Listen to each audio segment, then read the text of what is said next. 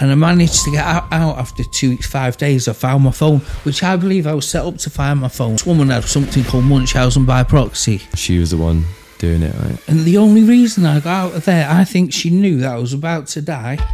Because if you've seen the videos, I was Out of it, yeah. I started drinking. Uh, my first drink probably at eight, nine, ten. Some people just write to you from the other side of the world, and it just touches you. You know what I mean? When you hear what they've been through, Put it in perspective. yeah, yeah, yeah, and you realise maybe like- I've yeah. been through quite a bit. You know what Yeah, I mean? been- I had to write down once everything that alcohol had taken from me. And it was a lot. And then I wrote friends and family and everything they had taken from them, and it was identical. So you're not on your own. Do you know what I mean? There's people that are being affected by your addiction, and if they lose you to that addiction as well, that that destroys so much. So everyone, you just mean so much to somebody. Yeah. Just talk, talk, talk. Hello and welcome to May Contain, the podcast Breaking the Stigma. And the podcast is a safe space where the guests open up about their personal stories and struggles along the way in hopes that their stories will inspire you. This week on the podcast, I'm joined by Eddie Stainer. And I've interviewed around 80 to 90 people now, but honestly, this podcast episode just left me completely speechless. Hearing about his experience with alcohol addiction, losing his dad at a young age, and being drugged and held captive and tortured. It's one of those episodes you need to hear for yourself. Even after doing this podcast episode, I was left reflecting afterwards on myself and my kind of relationship with my dad and started the conversation with my own dad about him losing his dad at such a young age. But I would have never been able to have that conversation if it wasn't for speaking with Eddie. Without giving too much away, let's jump into the podcast with Eddie Stainer. But just before we do, make sure to click that subscribe button.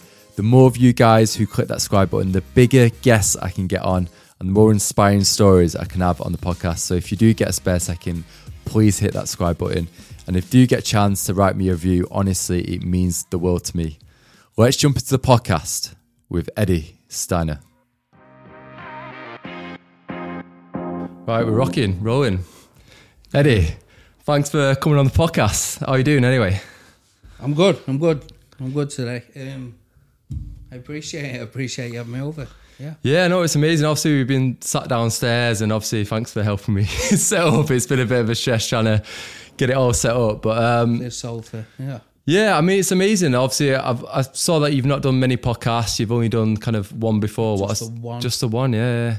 And I mean your story, like what you've been through, um, so inspiring. And obviously, what you do now to kind of help other people with addiction. And when, I mean, there's so much to kind of unpack. If you go back to your early days or the early years, Mm-hmm. whereabouts whereabouts are you brought up? So I was um, I was raised in I've, where I still live. Um, I live in Buxton. Um, youngest of five. Um, yeah, yeah. You're saying you Happy, happy house. yeah. Happy house initially. Um, my dad was a double glazing salesman. My mum, I don't know what she did. she was just at home a lot. And uh, I, I was the youngest of five kids, one sister, three a lot older brothers. Um, different time then. He was late seventies, but I'd say with the eighties, you know, because I was born in seventy seven. Yeah. But yeah, a different time. obviously your brothers and sisters, saying like your sister was your rock. Have you always been like super close to your sister when you was growing up? Yeah, yeah, definitely. My, so my next eldest brother from me, I don't know, maybe ten years difference. I don't. I'm not. I'm, I'm not hundred percent sure. Um, maybe not quite that. But my sister, there's a year and a half. Do you know? So like when, obviously when she was going uh, first day of school, and then. I'm getting all anxious about my first day of school. I'm like, like what, helping, yeah. what gate do we go in? What do we do? you know, how, how does it work and all that. So she's always been that. And then even just like walking down the road, you know, because she was always dead good at spelling, I'd be like, right, how, how do you spell this? How do you spell that?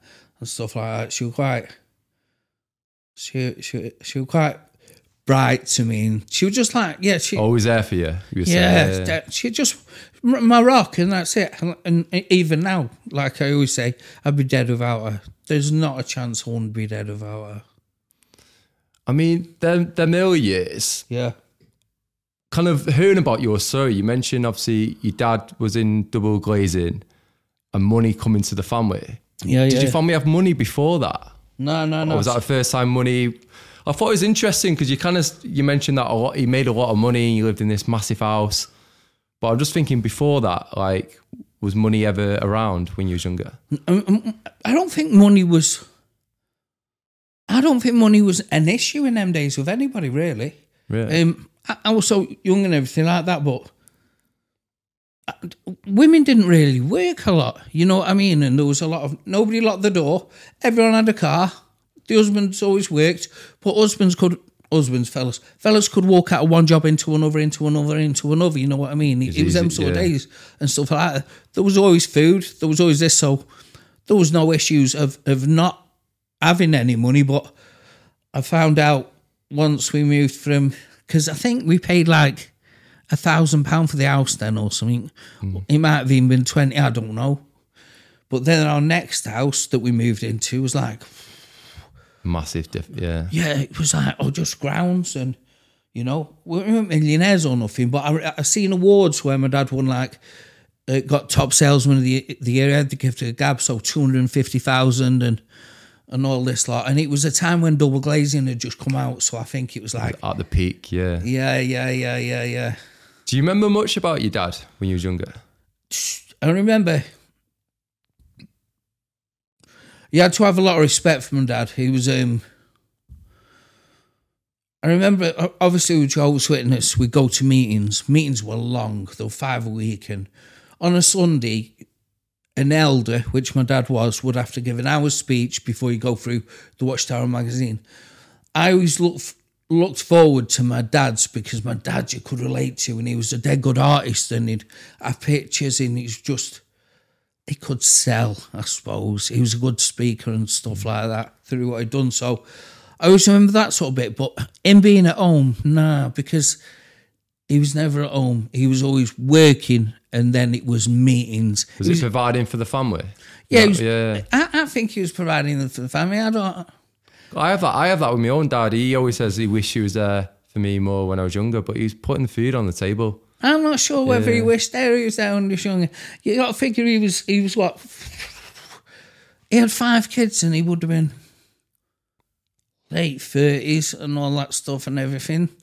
So he was probably having such a good time at work, having a DOS, going around loads of people's, meeting loads of people who wanted double glazing. all. It's like I had a story. Okay, so I used to personal train, um, and it was one of my old teachers, and um, she said to me, she goes, "Do you know your dad sold me my double glazing?" She goes, "He picked me up, and he drove me around Buxton." And goes, um, "Which door do you like?"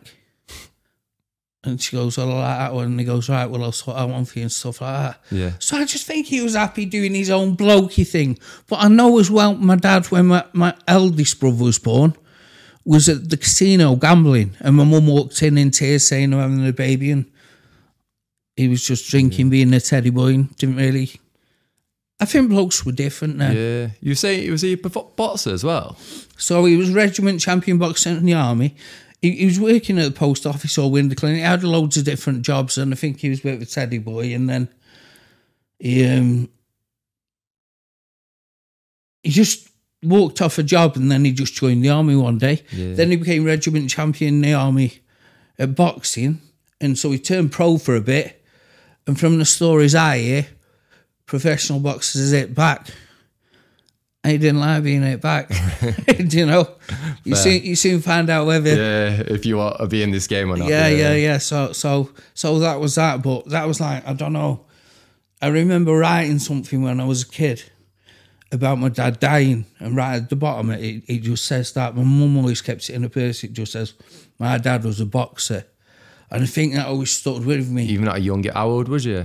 Oh, so I was seven. Seven, It, yeah. well, it was, it was seven days before I was eight years old that he passed away. Yeah.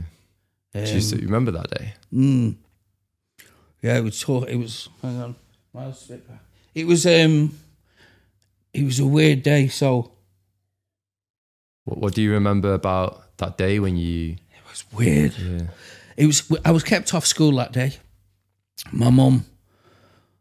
My mum weren't coping well at the time anyway. we all knew we were going. I think everyone knew we were going to die. We didn't know we were going to die, but I remember we used to have to line the chairs up for him to make it to the bathroom because he was a strong, strong man. He didn't want any sort of help. And then What happened to him? Cardboard bowls and being sick. I don't even know. Pat, the story is that he was working on some construction. He was on like some 20 foot bridge. They put some slippery surface on it, then labelled it up right. He fell, landed on his feet.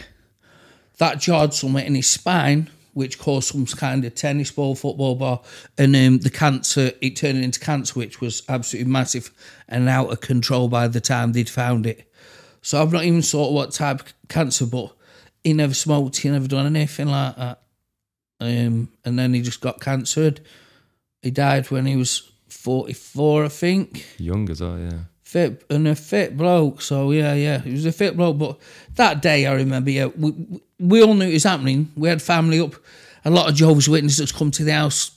I don't know, because I think the nosy fuckers and they try and be part of the community. I'm sorry for swearing. And then, yeah, he, he took one. He took a short breath and then a long breath, and that was it. And then from that moment on, I got much memories other than life changed big time. I was going to ask, yeah, what when that happened?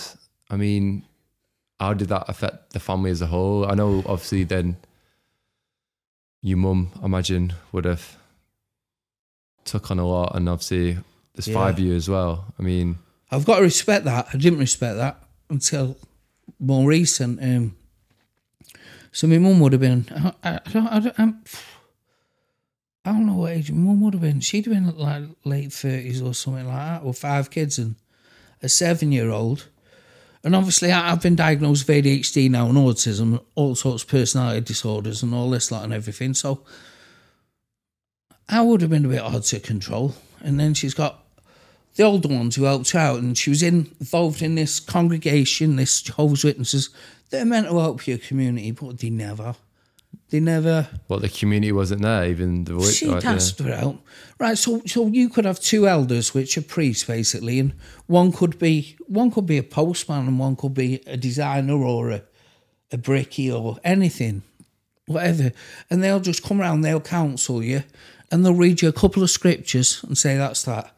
And then a couple of sisters might come around from the congregation and help you clean the house, and that's that. But my mum never left her bedroom. Never left her bedroom. She just used to drink, drink, drink, drink every day. Just blackout drunk. And then we'd go to meetings. Did you have to go up quite fast then? Would you say at that, that age, like if she's obviously drinking and like, he, he was looking after you? Obviously- No, no one was looking after us. No, um, because my brothers were older. They didn't do. They didn't do nothing. It would have affected them as well, but they didn't do nothing. Um, like I remember, I, I used to, I, I used to have to wear my sister's school shirts to school. Yeah, I remember some lads laughing at my shirts in PE because it said like 36B on it, and I didn't realise it buttoned a different way. Uh, Like I said in my last podcast, I didn't own a pair of trousers till I was sent home from secondary school on the first day. Yeah. And I think my mum, because she could have afforded me trousers, we had money left over. She bought me cords. She'd buy me one jacket. She didn't really give a toss, you know what I mean? She didn't. She did with my sister in some way. She was over strict with her. She had to go to violin, violin lessons, clarinet lessons. She was a girl. She was this, that, and the other. It was all with me. I'd say my mum bullied me. She did beat me. Um, sometimes. So I don't remember a lot about it. Other Is she than, still around today? Mm. Did you ever, did you ever get that opportunity to like speak to your mum about the way she treated you? No. Yeah, I know. So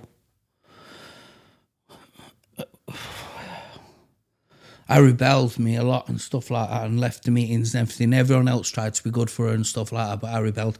A couple of took a couple of overdoses and stuff like that. I, I don't was just Is that where the drugs and would you say that's where the like anger like stem from? Because I know I know you spoke about before about you, you had this anger and that you was like fighting.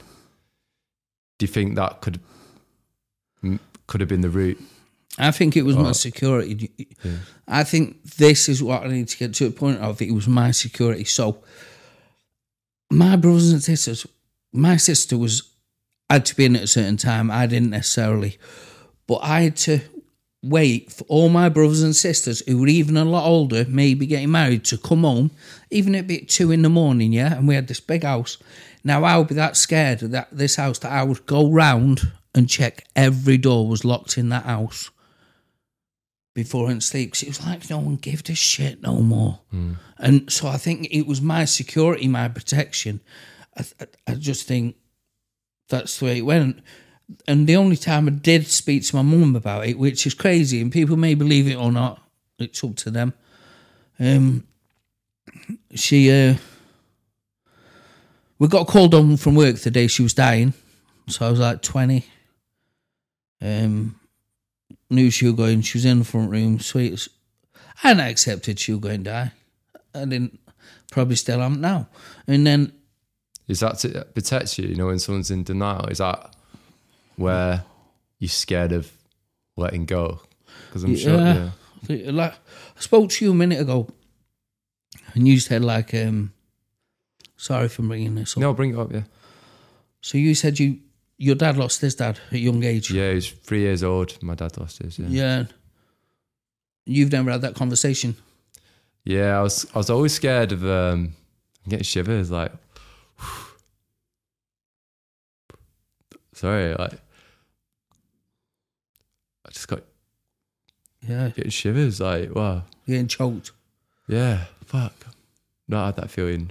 I don't know why I'm getting upset, like but yeah, I just never spoke to him about it because I was scared of like him bringing up his emotions and um seeing my dad upset. So Because you I see thi- I your dad in a certain way. Yeah, I don't. I've never really seen my dad that upset. The only time I seen him upset, we had to get the dog put down. We had a Shar Pei, you know, like the wrinkle dog, I know what Shar Pei is. and yeah. um, aggressive, like really aggressive. Oh, and, um, it's like the alpha male of the house. Like he felt he had to protect the family from everyone, so he'd attack, attack everyone. This dog, and um, one day we've, we've had a few incidents, and there's spending thousands trying to sort this dog out because the dog was just at- attacking everyone. Like, and um, the dog was on pills, like antidepressant pills, and oh, just trying to depress the dog from like Yeah, attacking yeah. everyone. And it turned on my sister, and it bit my sister on the arm, and that was the last straw. And um, parents they'd done everything for this dog and they couldn't sort it out. So they, we had to put the dog down and um, that's the only time I saw him cry. Like, yeah. Because was attached. Yeah. The thing is, it's, it, so so like even if you get choked up and stuff like that, that means it means something to you. Yeah. That means your dad's me- feelings mean something to you, and I think in the same way, my kids don't ask me, and people don't ask me about my parents because they know I don't talk about it. I talk about the facts and this, that, and the other, like the boxing Yeah. and the window sales, but I've never had that thing where how does it make you feel? And I think once once you talk to your dad about it, if you ask him that line, like, how does it make you feel? Yeah. That's an all different line to cross. Because that's not saying, are you okay? Did it affect you this, that, and the other? That's saying, how did it make you feel? And then you've got to think, how did it make me feel? Because I know, I, I hope you don't mind me talking about it. I know, like, through my mum, because I'm really close with both the parents, but I'm especially close with my mum. And she says, like, he gets upset about it, but not around me and my sister. Like, but so I know he gets upset about it. I know he he still grieves today, even though he's so young as well. Does like, he yeah. grieve? So don't- this is yeah. what I don't get.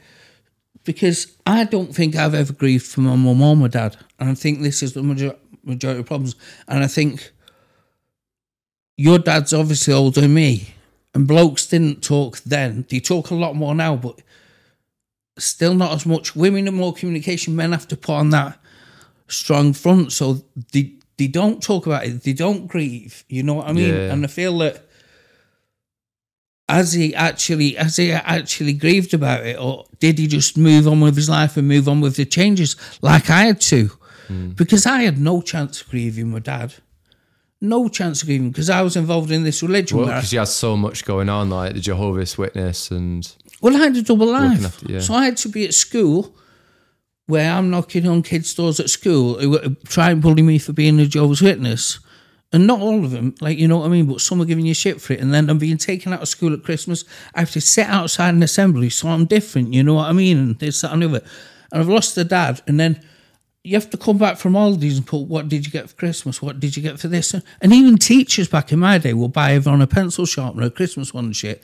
I wouldn't get one, nothing like that. I'd be singled out because of it and stuff like that. So when you when you haven't got a dad and you've got that stuff taken away from you, and then you've got all these other elders telling you how you should be and how to behave, because you can't behave how you want to behave as a kid. You've got to behave how the Bible tells you to behave, or how the Bible they how they interpret the Bible for you to it got put on you from quite a young age, then, didn't it? Like, Oh, I was born into it, yeah. yeah.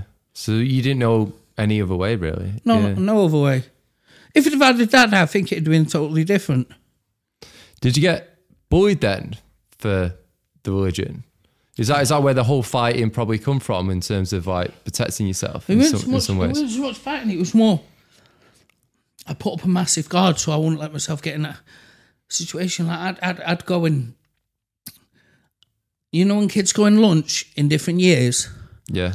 I'd go in lunch with the younger kids because I didn't want, because I knew I had nothing in common with the lads in my ear, you know what I mean? Hmm. I'd struggle at break times of knowing where to go and what to do and what to do. So I'd fuck about at school and get in trouble and steal things and do this. And I, I got, I was allowed home on Thursdays at dinner time because I got kicked out of woodwork because I couldn't stop fucking about.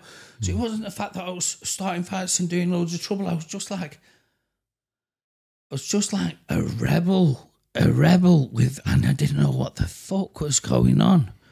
Is And it like is it when you've got all this like pent up energy like energy, is it? No, because not school isn't for everyone. I mean I was pushed in the river on my yeah. birthday on the way home from school, right? What for? I was pushed in the fucking river, right? I had to walk back to my granddad's where my mum and everyone, all my family meet to drink alcohol before they go to the meetings. Did my mum give a shit? Give a shit about anything? I got sent home a letter asking if she could salt my school uniform. My school uniform was blue, so she sewed it up in green and red thread. yeah. I could have been bought a new jumper. She was just pissed. She didn't give a, you know. I love my mum, though, but this is what I, I want to get right: is me and my mum were closer than anyone. I think my mum, she had a rough time as a kid. Yeah, hmm. my mum saw the same thing in me. We had the same blue eyes, and we could be like be as dangerous as each other.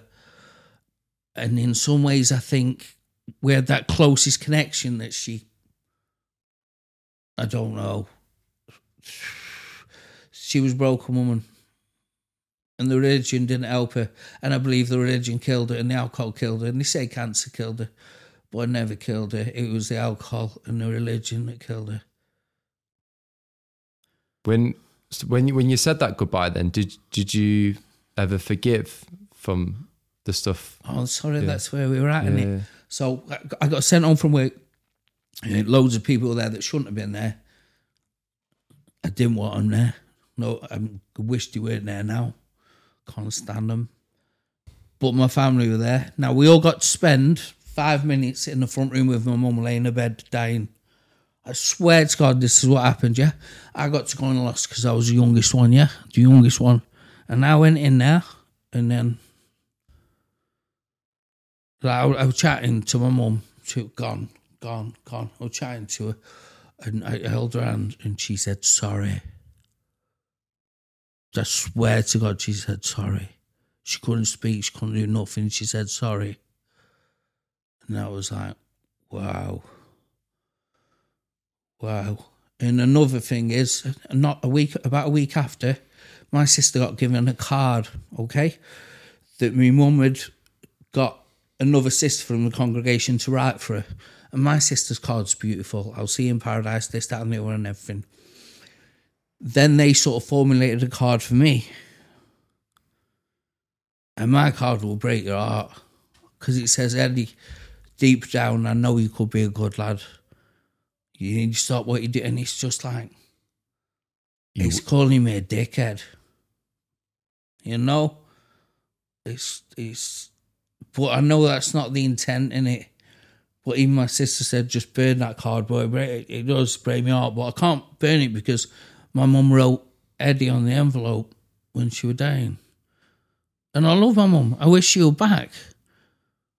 But when she was drunk and she was nasty and she could become violent, she did not know what was going on. So one time she came in my room, she beat me all around her face and everything with a wooden shoe and everything. And then after I went into a room because I was scared she was going to come back and she had no idea what had gone on. You just you out just it, know, yeah. no idea.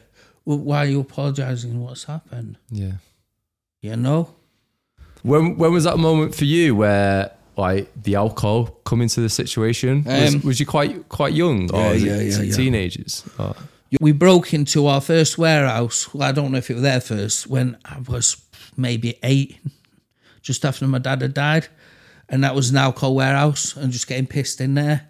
oh wow. and I had to walk him out his house and try and that sober. So drinking was just normal back then, and especially in our family was so so fucking normal. Like we would just meet at my grand's like that, and they'd have a bit.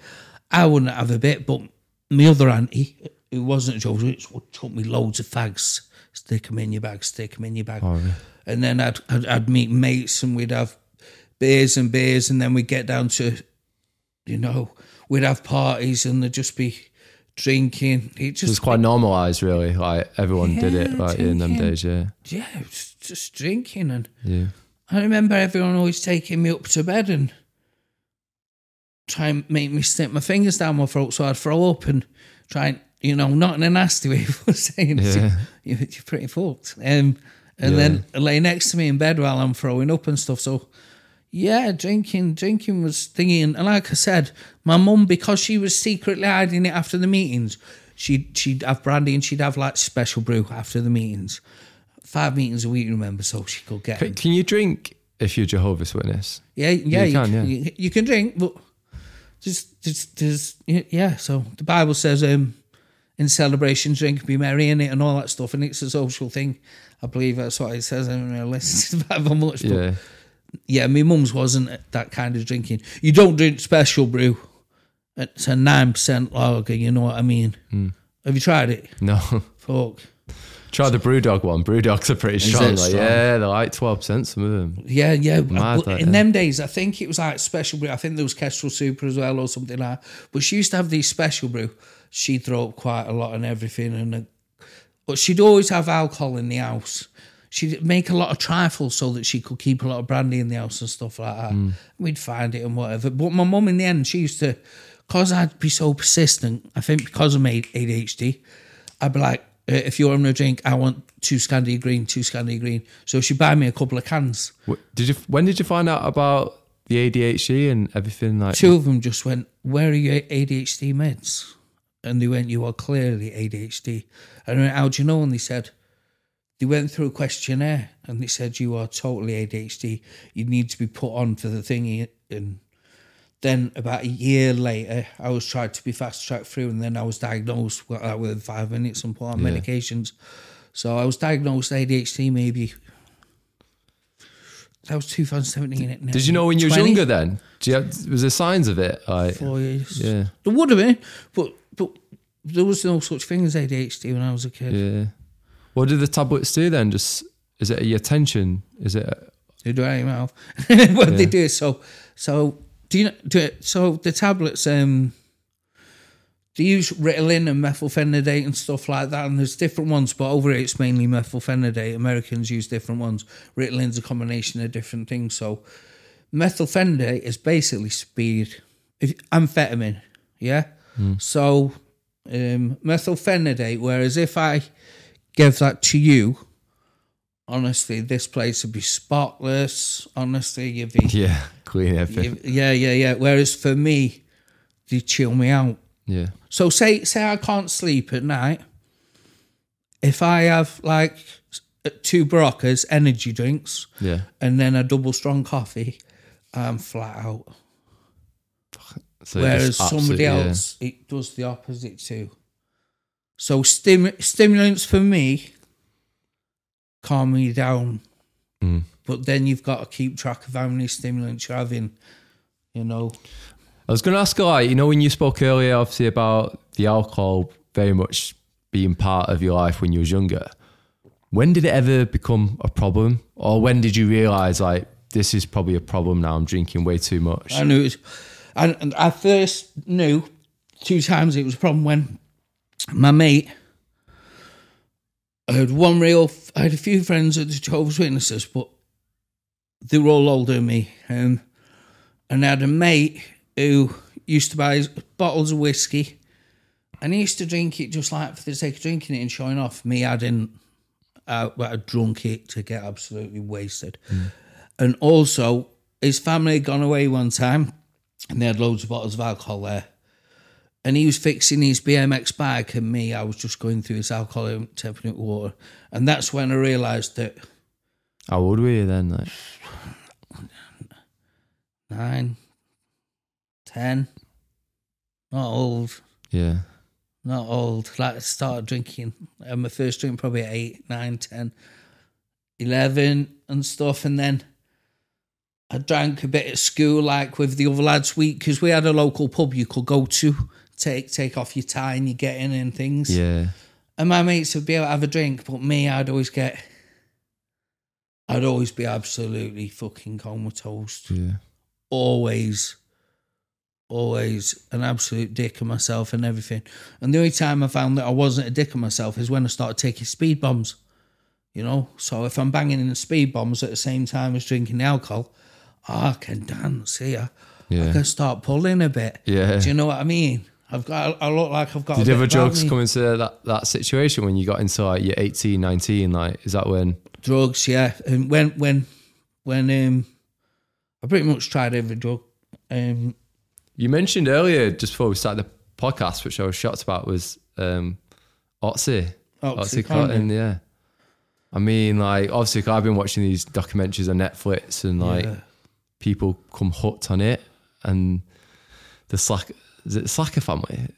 is it just Sackler family? Yeah, literally, like, literally just killing people because people are coming addicted to it. And usually you do it, like, with a cancer patient, but they're giving it to people who've just got a knee problem or a back problem.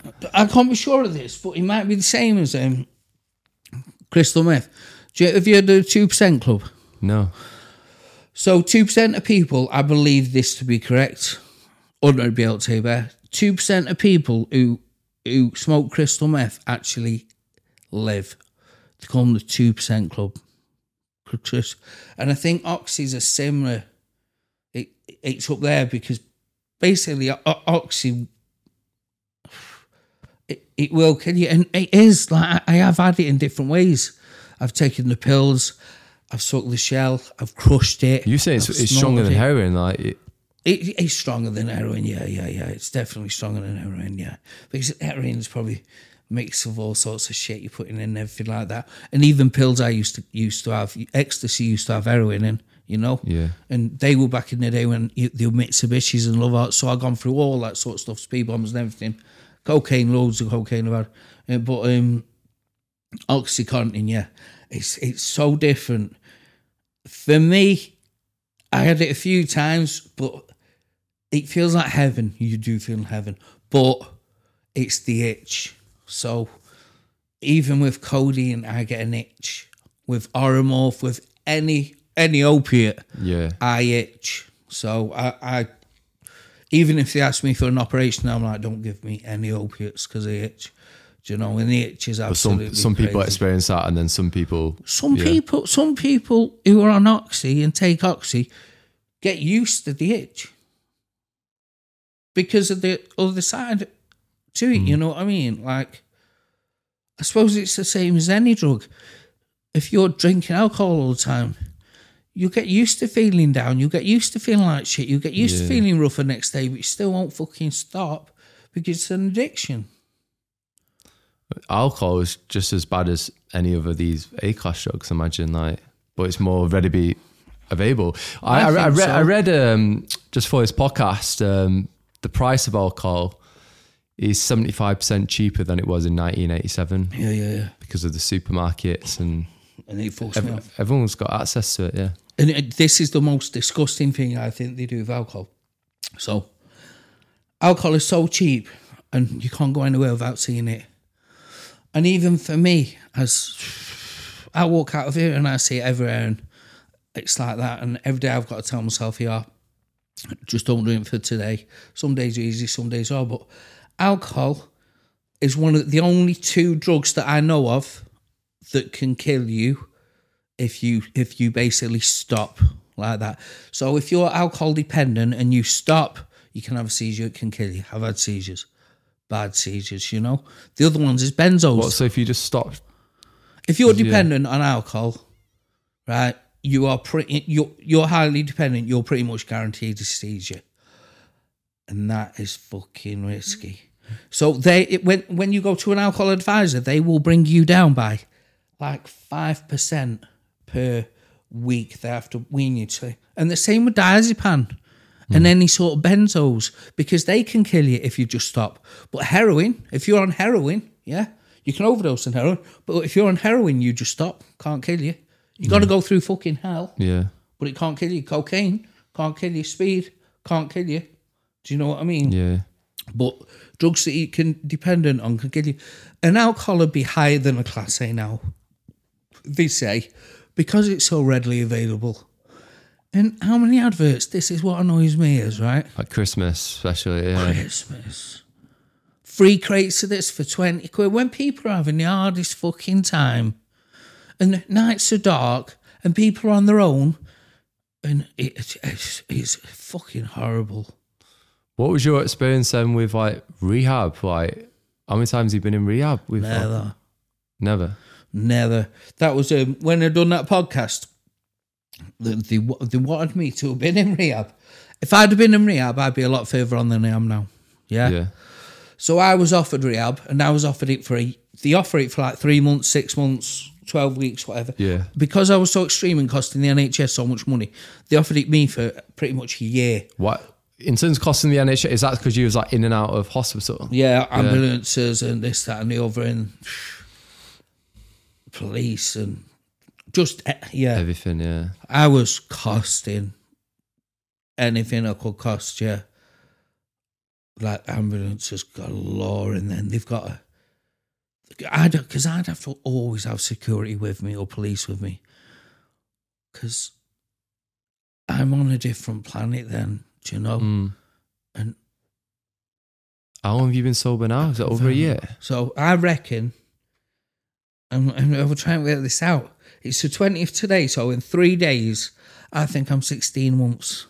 Amazing that. I'm either 15 or 16 months. Yeah. I'd have to check on my last picture on Yeah. Facebook, but yeah. But I was three and a half years, you know. I was three and a half years, but a lot further ahead. And that was done at Christmas. I gave up on Christmas Day, you know.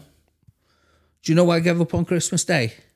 Why? Because I knew all the shops would be shut. So I kept myself four cans, knowing, it's four, knowing that I could have a seizure, but knowing that no one would give me alcohol. So I spread them cans out, scared to death in case I would have a seizure. And that's why I stopped on Christmas Day. Wow. And that was when I was three and a half years. And then my new date is May 23rd. Bet your mental health and your headspace is different person now. Would you Yeah, say? yeah. And it's, it's, I'm so much further than I was. And I love it. I get, you know, I get a lot of people messaging me and asking stuff. And, and I can advise them. And I can just say, listen, I do believe that you need a medical detox, so I'll pass it on to someone who's more qualified than me, hmm. or I'll just say, why do I do this? Or I'll teach them tricks that I learned because I didn't do the twelve step program neither. What advice would you give to someone who's like struggling with alcohol addiction and like how to overcome it? The- Just the, the, the biggest thing I think is that they'll what they'll do is they'll say, "Oh, I'm drinking less. I'm doing this. I'm doing that. I've left a bottle of alcohol in the fridge for this amount of time." Fuck that. Yeah. what I'd say is speak to speak to somebody, speak to as many people as you can. If it means going to, if it means going to an A meeting, if it means going to your doctor, if it means your family, it, it just bare your fucking soul of how much you're hurting. Bare your soul, and honestly, and there will be someone. There will be someone, even if it's me. Just just message me. Some sort to yeah. Do you know? And, and and I'll do anything, absolutely anything. If it means me, if say it means me going to going to going to London and sitting with someone for three days, do you know what I mean? And just sorting them out because I know I know what it can do. I know when people are bad and they ring me up and they're in a bad place, I don't want to be here no more. I don't know. You, do you know? Scary, yeah. Yeah, and they're in no mindset. So and and because because it's alcohol, there's so much shame attached to it. You know, it, There's a bit of a stigma, would you say, with with alcohol? Yeah. With with more so guys, would you say, than women? Uh, or same. Mate. I'd, I'd, I'd say it's a lot more guys. Yeah, I'd say women. I'd say women are a lot braver about talking about alcohol and stuff like that. I'd say men don't because they think it's an unblokey thing to do. And the hmm. way I look at it is it, I just always imagine an Australian bloke, do you know? As the sort of bloke who has fo- not Foster's Yeah. or whatever, but imagine that sort of person. Blokes don't do stuff like, stuff like that, do you know. Yeah. But there is a stigma, as in addiction's addiction. Whatever the addiction is, and I'm, I'm gonna obviously I'm not going to say cigarettes or stuff like that and everything because there's out there and that's that's going to kill you. That Yeah. probably kills more people than anyone. But I'm talking about these drugs that will fucking destroy your family, destroy your life, take everything away I from read only like, only eighteen percent of people actually get support for the alcohol addiction, which is shocking, isn't it? When I was doing the research, I was like, so not many people, yeah, You don't get support though. I didn't. I didn't get support. So for me, I'm what? I'm drinking such a long time.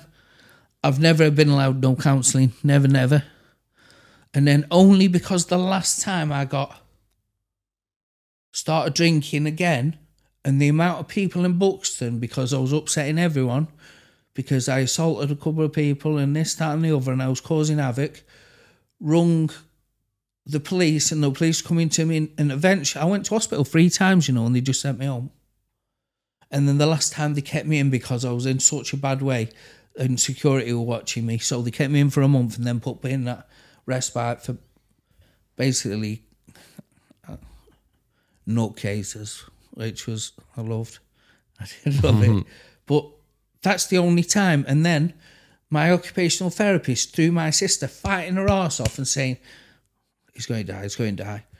My occupational therapist and my sister worked together and they got me. And finally, on September the 6th, I start um, psych- long term psychology, which is long term counselling. yeah, Because they've always said to me, 10 sessions has never been enough. Because this is how they said it. It'd be like unleashing a you monster. said earlier that you're scared of unpacking, looking in on yourself. That know, yeah. that scare you? Yeah, what's there?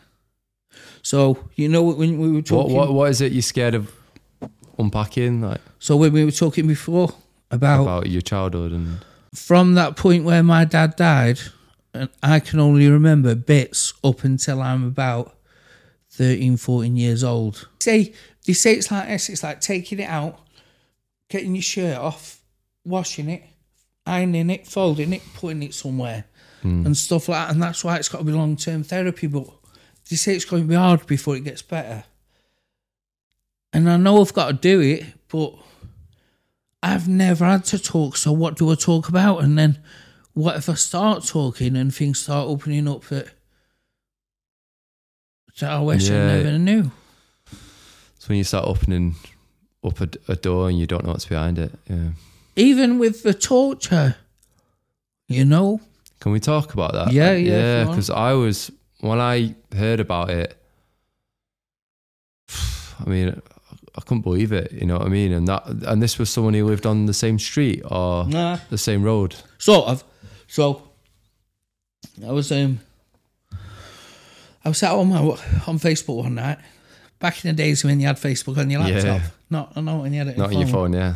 and um, this woman come up, Barbie Michelle, who, who knows someone called Barbie? That's fucking weird. Anyway, she comes up and then she knows. eh, She writes a long thing. She knows everything about me. She says, "I remember you. You had a fight at the actual pub, and you beat the shit out of somebody because someone had died. I think it was your brother or your mum." She goes, "And your girlfriend was in Greece at the time." So she goes, "So I." Your mate's worried about you being arrested, so I walked you home and she goes, You were distraught. So I stayed the night with you. She goes, Nothing happened, don't worry about that. Yeah. What about this, that, and the other? And I'm like, Fuck, that'd be true. I just know that, yeah. Yeah, so. And then I kept looking at her face and I says, I remember you living near me. Your name's Michelle or something. She's going, Yeah, well, I've had to change my name because I'm I'm a famous author now. I live in Turkey. I'm a psychologist, I'm a psychotherapist. I'm gullible as fuck me. I'm taking all this shit in. She goes, basically, I'm back in Buxton to look after my mum who ended her life. I don't know anyone she fancy meeting for a coffee. I will say nothing like that because she was an horrible, ugly, skinny, weird looking witch thing. But I like to reminisce me. And I'm like, wow, this is crazy. So I met her. I could tell she was weird. Could tell that she liked me. But she was six stone woman. And I'm Yeah. I'm quite a big lad, and I've done a lot of. I've done a lot of like um fighting, as in I'm a trained fighter Yeah. as well now. So, um, so I had nothing to worry about with that, and I never thought about that. And she used to come round, some, and she got a flat in the end, and she was going to see her mum, and she was weird in her ways. She was very weird in her ways, and quite angry had that like a stuff. gut gut feeling like a little bit, yeah, before anything happened. Like. But this is the weirdest part, and I don't know if Hunter got this in, but this will throw you. So let's imagine. So basically, I was drinking for three months. Okay, at one point, she was there all the time, right? That's when my sister rung up my brother and says, I cannot cope with Eddie. Them two weren't tight at the time. Cannot cope with Eddie. What's going on with him? Blah, blah. So my brother started coming down. My face, my body started looking worse and worse and worse and worse and worse. So he took me to hospital. They transferred me to Wythenshawe. A team of doctors come see me, said, You've been seriously beaten over a number of weeks. She stayed with me in the hospital. She was always at my house.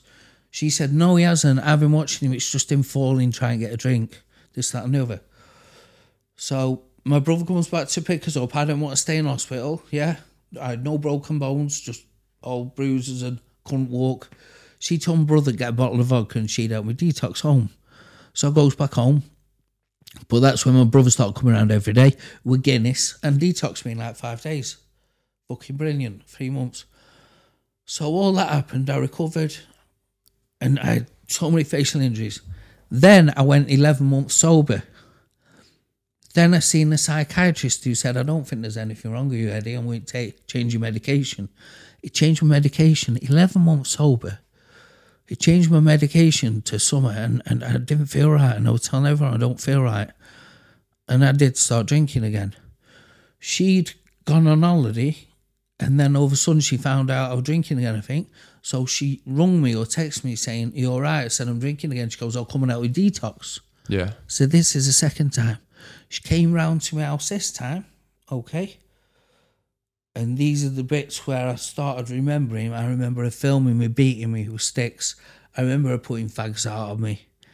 I don't know how my legs were done. I've heard do- they think possibly done with blow torches now because they've done my feet and my things. I've been stabbed a lot. I was beaten a lot. The twist of my spine. This I knew. I remember two people, and I managed to get out, out after two weeks, five days. I found my phone, which I believe I was set up to find my phone, because.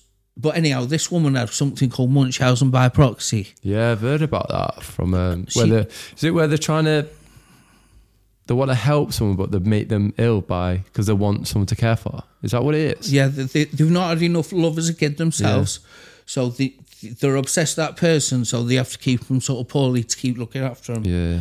But she she do you know she poisoned her own son and gave him brain damage? No.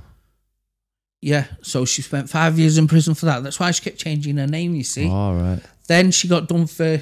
She got two and a half years for claiming she had terminal cancer and um, stealing £145,000 off charities and the government. Yeah. And then my case went on for eight months, and the police couldn't finally get her guilty because they waited over 30 days for the CCT footage of her emptying my bank. She'd emptied my bank. Yeah. I'm so dry. No, no, it's like, yeah, because she take, take like four and a half grand or, uh, 4,300 and something. yeah, it's, But yeah, so what she done is she'd done that. So she actually done it twice, you know. Hmm. She came to see me the second day in hospital as well, yeah. And she was still taking money out of my bank and she brought a bottle of vodka. what, she goes, is she in prison now? No, she got no, she's in I've from what I've seen, I can tell you she is after you check out, she's setting up charities and she's working with celebrities in London, setting up cancer charities and all this lot and everything. And she's such a fraudulent and she's a dangerous, dangerous woman. Yeah. A six Scary. stone woman, yeah? Yeah. And the stuff she was giving me was making me paralysed, you see? You you mentioned you felt like you was a head on a stick. Yeah, Right, was just- it was- they couldn't move. One person came around twice when I was in that because she was using my phone pretending to be me, hmm. so nobody come round. One girl came around twice, and apparently I was covered in shit and piss and everything, and she'd help her pull me up. She'd go in the kitchen, Michelle, Barbie, whatever you want to call her. She'd make some kind of drink for me, pour it in me, and then I'd just go back over and she'd be like, and she'd be like, look at the fucking state of him. I'm sick of looking after him and this, that, and the other. And she was the one doing it. Like, scary man, isn't it? Like, Yeah, and the only reason I got out of there, I think she knew that I was about to die, because if you've seen the videos, I was Out of it, yeah. yeah. So I found my phone, and I'm just hitting buttons, buttons, buttons, and got hold of an old boss, Andy Bagshaw, six fourteen in the morning on Sunday morning, and he just said, "I just said ambulance." Yeah. and he said it took it took him 15 minutes to talk the ambulance into coming to my house and they found me naked and just burnt and thingy and she went to my house Run, my sister goes where's Eddie I've been looking after him then after that do you know what happened after that? Before they sent SOCO team round to my house secure she bleached the fucking house. It was spotlight, yeah. and she washed the pillow she suffocated me with yeah she was yeah.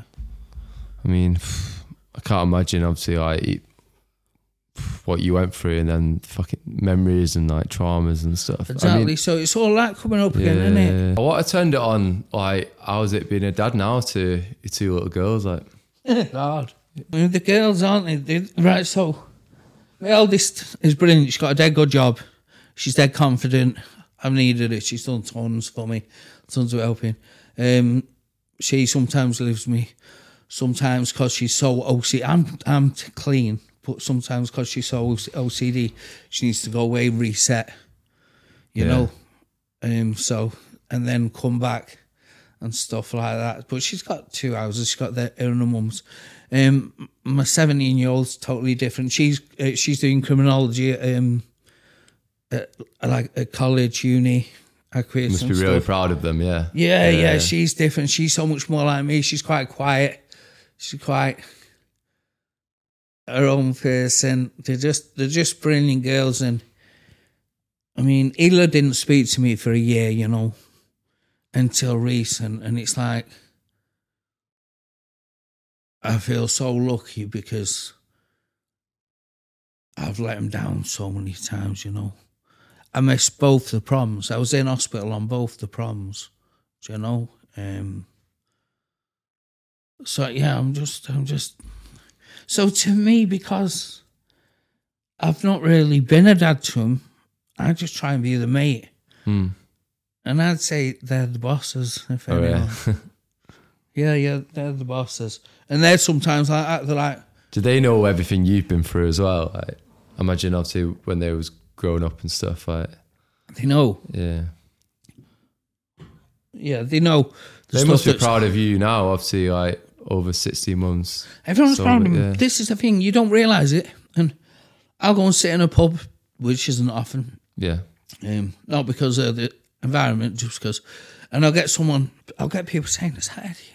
and they'll come over and they'll sit with me and they'll go, "Oh, I'm so proud of you. I've heard this and I've heard that," and it becomes a bit cringe, you know, when someone's sort of telling you how good you are and they're sat next to you. It's weird when they when they they've seen some of you or a video or something because you, you don't realize sometimes you put stuff out there in the world and when you get it back and people oh fucking hell you helped me get through this Yeah. it's very fulfilling that yeah Yeah, well, I, I, I, I get a lot. I, I get a lot of that, but I get a lot. Of, what I get a lot of more is like, if you think you've had an hard life, you should hear Eddie saying this. I Yeah. get that a lot more, and I'm like, it's not a competition, mate. Yeah. You know, I say, listen, me and you could be in a car crash.